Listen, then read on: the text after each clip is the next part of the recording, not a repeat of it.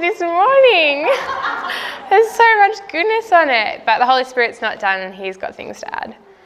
Um, I just want to, I know that we've prayed a lot this morning, but prayer is so good, so I just want to, yeah, start in prayer and just give it all to God and surrender this morning to Him and, yeah, take ourselves to His face.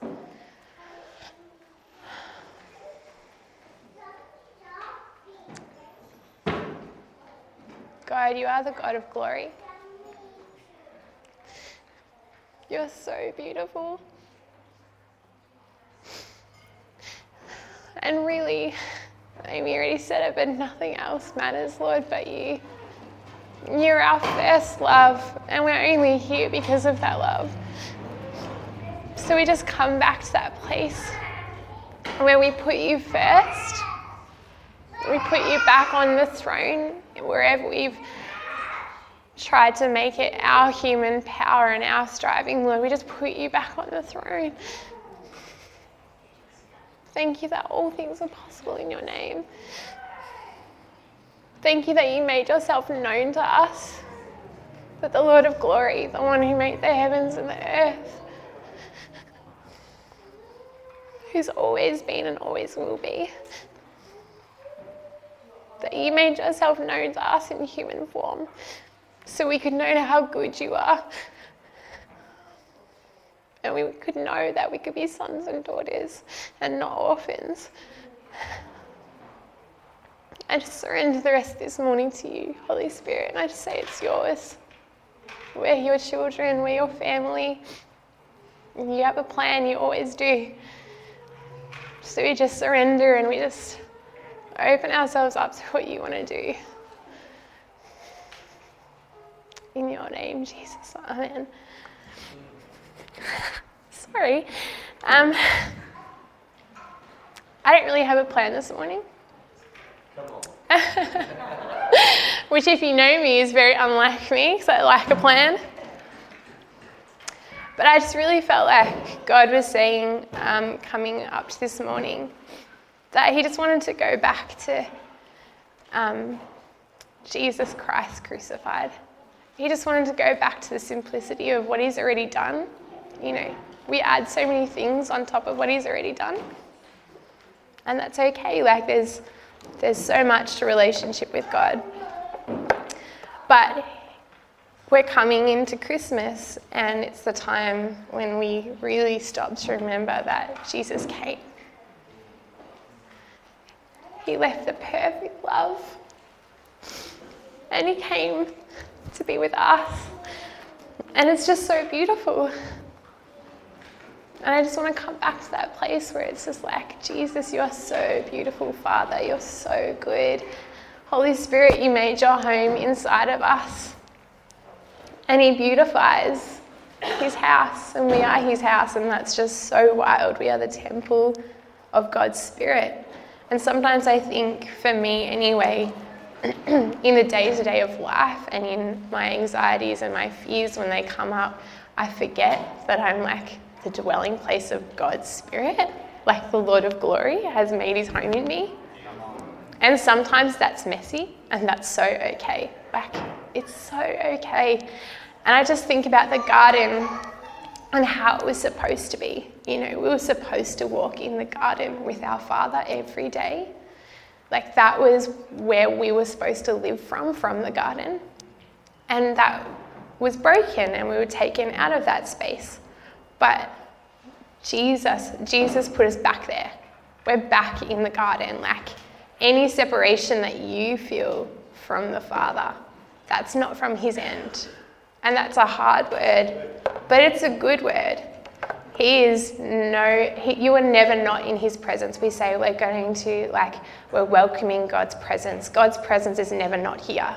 God's presence is never not in your life. When you're doing the dishes, when you're going to work, when you're parenting your children, when you're getting frustrated at the other drivers on the road.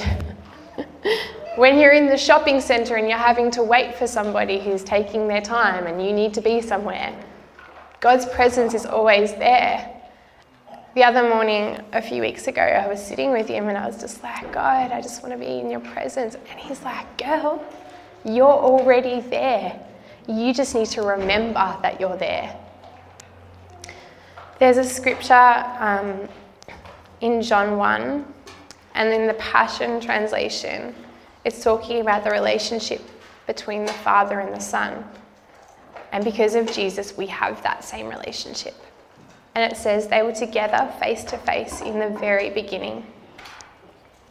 A little bit further down, it says, Life came into being because of him, for his life is the light of all humanity.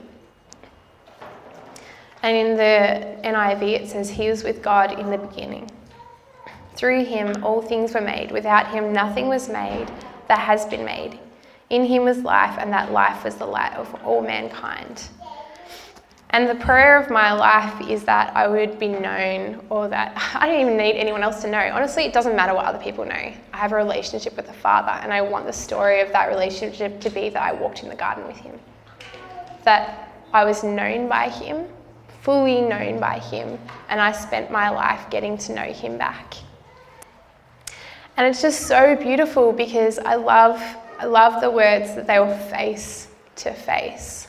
The only time we have lack in our life is when we stop being face to face with God. The only time we don't have what we need, and that could be practical, it could be spiritual, it could be emotional, it could be whatever. We have lots of needs in life. The only time we don't have what we need is because we have turned our faces away from the one who formed us and created us from before the foundations oops, of the world. Such a gesture. Um, so our only job, and it's not even a job, it's such a joy, is to come face to face with Him again. I'm sure that you can sit there and you can think about a need that you have in your life. And this morning, there are some pretty heavy needs, and they're real, and the emotions attached to them are real. And I would never ask you to not feel the weight of things. We're human beings, God's gifted us with feelings. They're a gift. But our feelings should not become the defining point of God's goodness. It's just not. Our feelings are important and we acknowledge them and we bring them into surrender under God. But your feelings and your circumstances and my feelings and my circumstances never dictate the identity of who God is. Revelations 2, 5, uh, 2 verses 4 to 5a say, But I have this against you, that you have left your first love. Therefore, remember from where you have fallen, and repent and do the deeds that you did at first. And I don't think that it's like, I look at this church, I look at these people, you guys are my family, and I know you. I know that God is your first love. I know that He sits on the throne of your heart. I know those things about, about you guys. But there's always areas in our life where God has stopped being the first love. And we say things like, I am because He is, and I love because He first loved me, and that's good, that's scriptural. But I kind of, like for me, I need to take it back and swap it around. He is, and so therefore I am. He loves, and so therefore I love. And I don't want to miss what God's doing in my life and in the life of my church and in the life of my community because I'm constantly looking left to right, trying to figure out, trying to do it in my own power, which is so easily done. It says in 1 Corinthians, this is Paul talking. And I, when I came to you, brothers, did not come proclaiming to you the testimony of God with lofty speech or wisdom for I decided to do nothing among you except Jesus Christ and Him crucified. And I was with you in weakness and in fear and much trembling. These are Paul's feelings, these are his emotions. It's the expression of what he was feeling.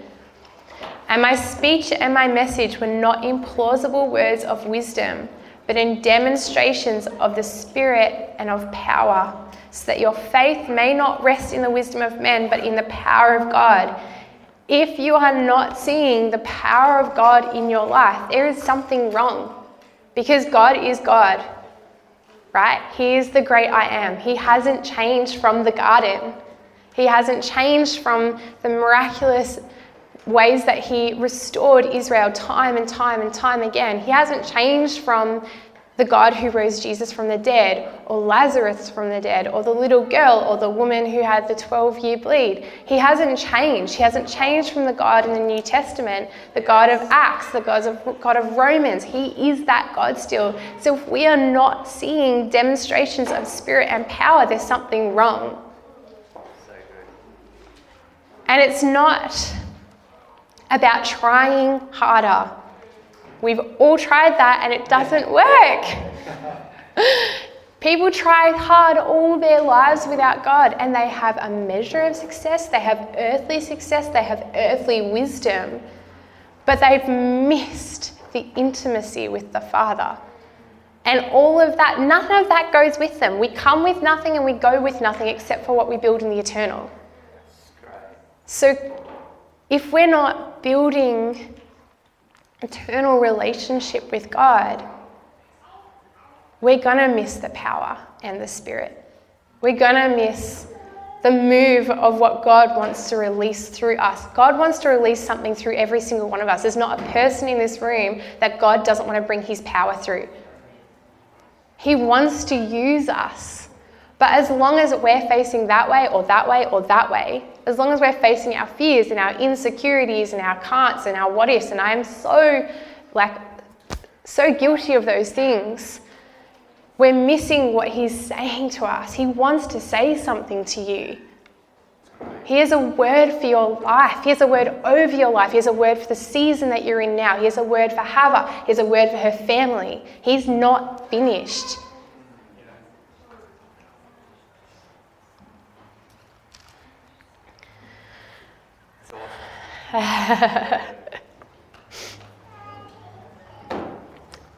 we have the Spirit that dwells, God's Spirit that dwells within us as His temples.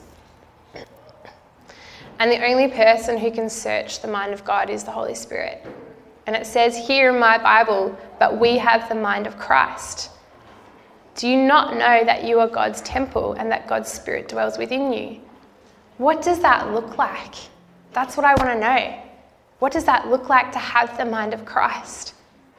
We should, if we have the mind of Christ, in, in an ideal world, be the most hopeful, the most joyful, the most bold, courageous, world changing, culture changing lights of, of the earth that the earth has ever seen and ever known. We should be the place where people are like, it says in, I think it's in Mark, going to go to it.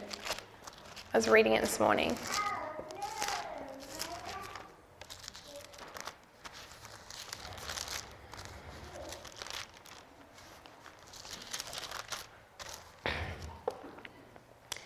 So Jesus heals the paralytic man.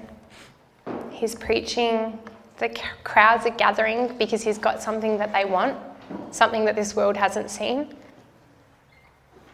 he tells the paralytic that his sins are forgiven. And the scribes are offended. They're offended by the freedom. But Jesus knows that, so he calls them out on it because he's bold. And he's listening. He's face to face with the Father, so he's listening. He's hearing the Holy Spirit. And then he tells the man to pick up his bed and go home. And the man rose and immediately picked up his bed and went out before them. So they were all amazed and glorified God, saying, We have never seen anything like this. We are those people. When we go out in the world, the world should be glorifying God and saying, We have never seen anything like this. And that's what, like, that's why we pray for little Hava that's why we pray for her, so that the world can so say, We have never seen anything like this. I need to know what you've got because I don't have that. And I might have X, Y, and Z, but I don't have peace, I don't have joy, I don't have power, I don't have authority, I don't have freedom. But we have that. It doesn't matter what you're doing, you can be a mum up the back looking after your kids. Get it, mums. You have the power and the freedom and the joy and the authority. Raise generations that change the world. Go to mothers' groups and share the, the good news. Like, it's actually so good. He's not mad. He doesn't want to condemn you. He doesn't want to push you over. He doesn't want to smush your face and all the things you've done wrong. He wants to restore you and redeem you and bring you into family. He wants you to be known by Him as you are, not as who you could be, not as who the world thinks you need to be, but as He designs you to be. And He's not waiting for you to get there, He's ready for you right now. And the world needs to know that.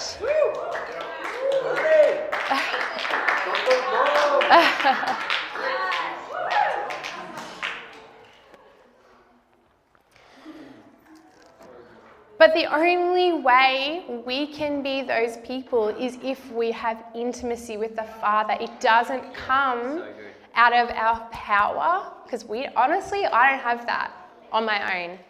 I have control on my own. I can control things in, in my own body and in my environment, but I don't have power like God has power. I can't raise dead things to life. I can't take a broken marriage and make it new. I can't do that, but God can. I can't take a year of lockdown and pandemic and make it the best year ever, but God can do that. But you need to have intimacy. It comes out of relationship. It's not a transaction. We don't go in and put our coins in and get given X amount, or put our tokens in and then be given that's your allotment of power because you've put your tokens in. He wants to be face to face with you. He designed the garden for a reason because he wanted relationship, he wanted authenticity, he wanted vulnerability. There was a reason why Adam and Eve were naked. And I'm not suggesting we should all go around naked to have intimacy with God, but it was a picture, it was a symbol. There was nothing between God and his creation. And so we need to be spending that time with Him in the secret place. And I'm not going to tell you what that looks like for you because you're all different. You have your own relationship with the Father that I don't have. And so, how it looks for you is different from how it looks for me. And it's okay. Don't try to model somebody else's relationship with God, it won't work. That wasn't made for you. There was a relationship that was made for you.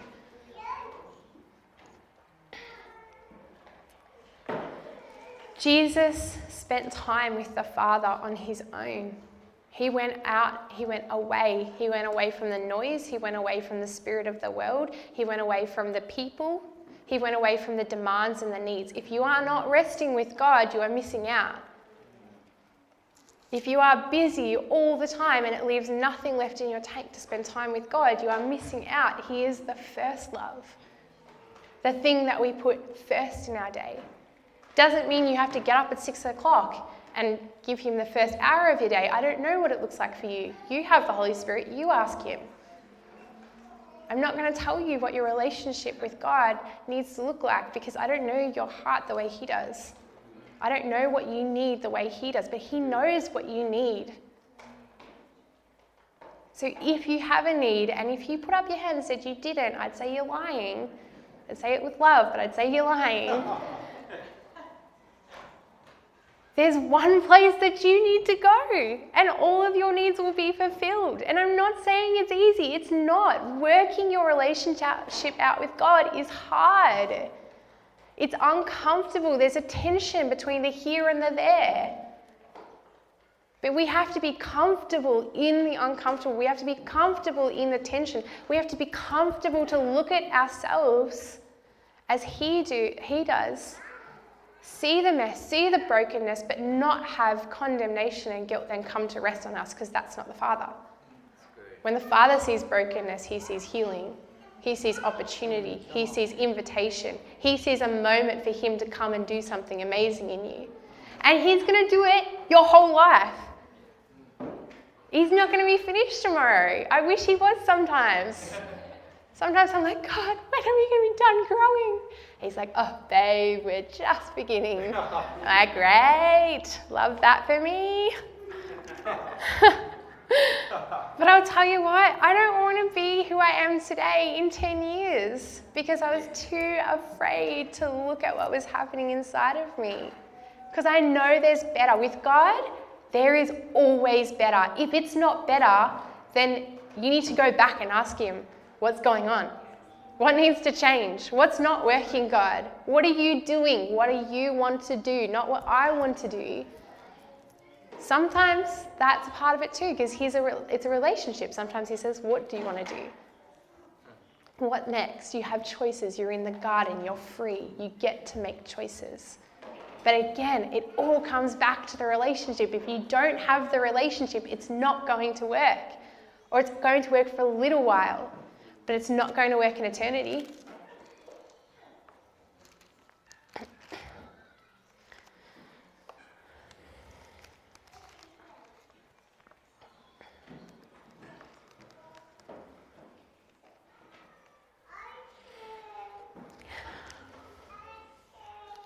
We all get to bring something to the earth. We all get to birth something into this earth. We all get to create something with God. And it's really important to know what we're building. Something that God and I talk about often is what are we building, Father? What are the foundations? What does it look like? Who's it for? Who's coming into it? Because when you build something in the kingdom, it's not just for you. Do you know that? You're not living this life just for you. We live our life sacrificially. It's how Jesus lived his life. I'm sure there were times when Jesus was tired. I'm sure there are times when he did not have a whole lot of energy left in the tank. But he knew that his life here on earth, it wasn't for him. It was for the joy set before Him. And that was us. That was us. We were the joy. There are people in your lives that are the joy set before you. Mim told me this morning that this year she decided to say yes to Jesus. I just think that's so cool. With, with boundaries, healthy boundaries, healthy lives. I want you to have healthy, balanced lives. But the more we say yes, I really believe this, the more we say yes, the more we get stretched, the greater our capacity is. So if you have limited capacity now, just say yes in however you can in the small things. Your capacity absolutely will grow. God is an endless resource within you. The Holy Spirit inside of you is never going to run out. When you have run out of energy, He is still going to keep going. In fact, it's like we were talking about this morning the weakness. It's the weakness where God is strong. It is us going, God, I have nothing left to give. And He's like, oh, I was waiting for this moment. It's my time. It's God's time. It's go time. But what if we did that from the beginning? What if we softened our hearts and were humble and said, hey, God, I could do this on my own, but you will do it so much infinitely better.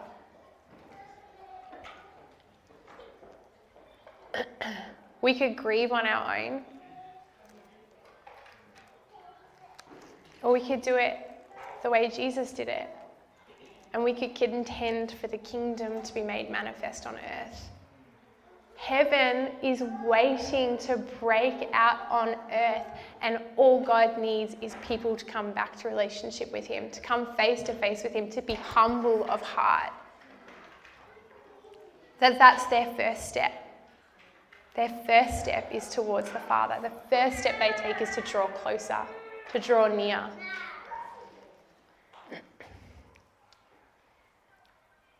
I really, if it's okay with Liam, would like just to have time, like ministry time with the Holy Spirit.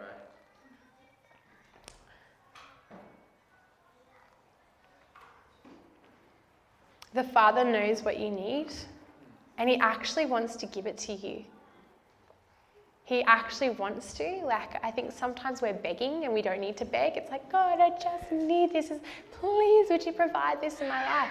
And He's like, Don't you know that I want to?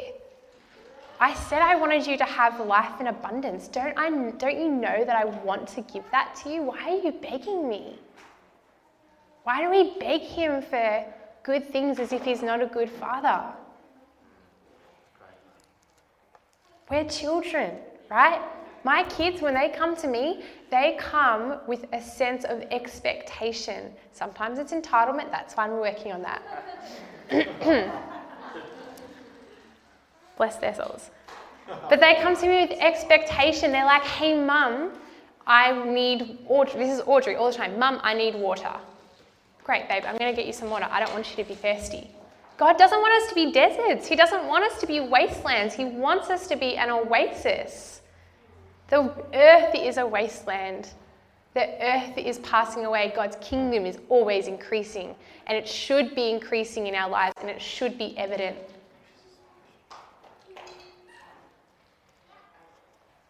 It says right in front of me, Truly I say to you, whoever does not receive the kingdom of God like a child shall not enter it.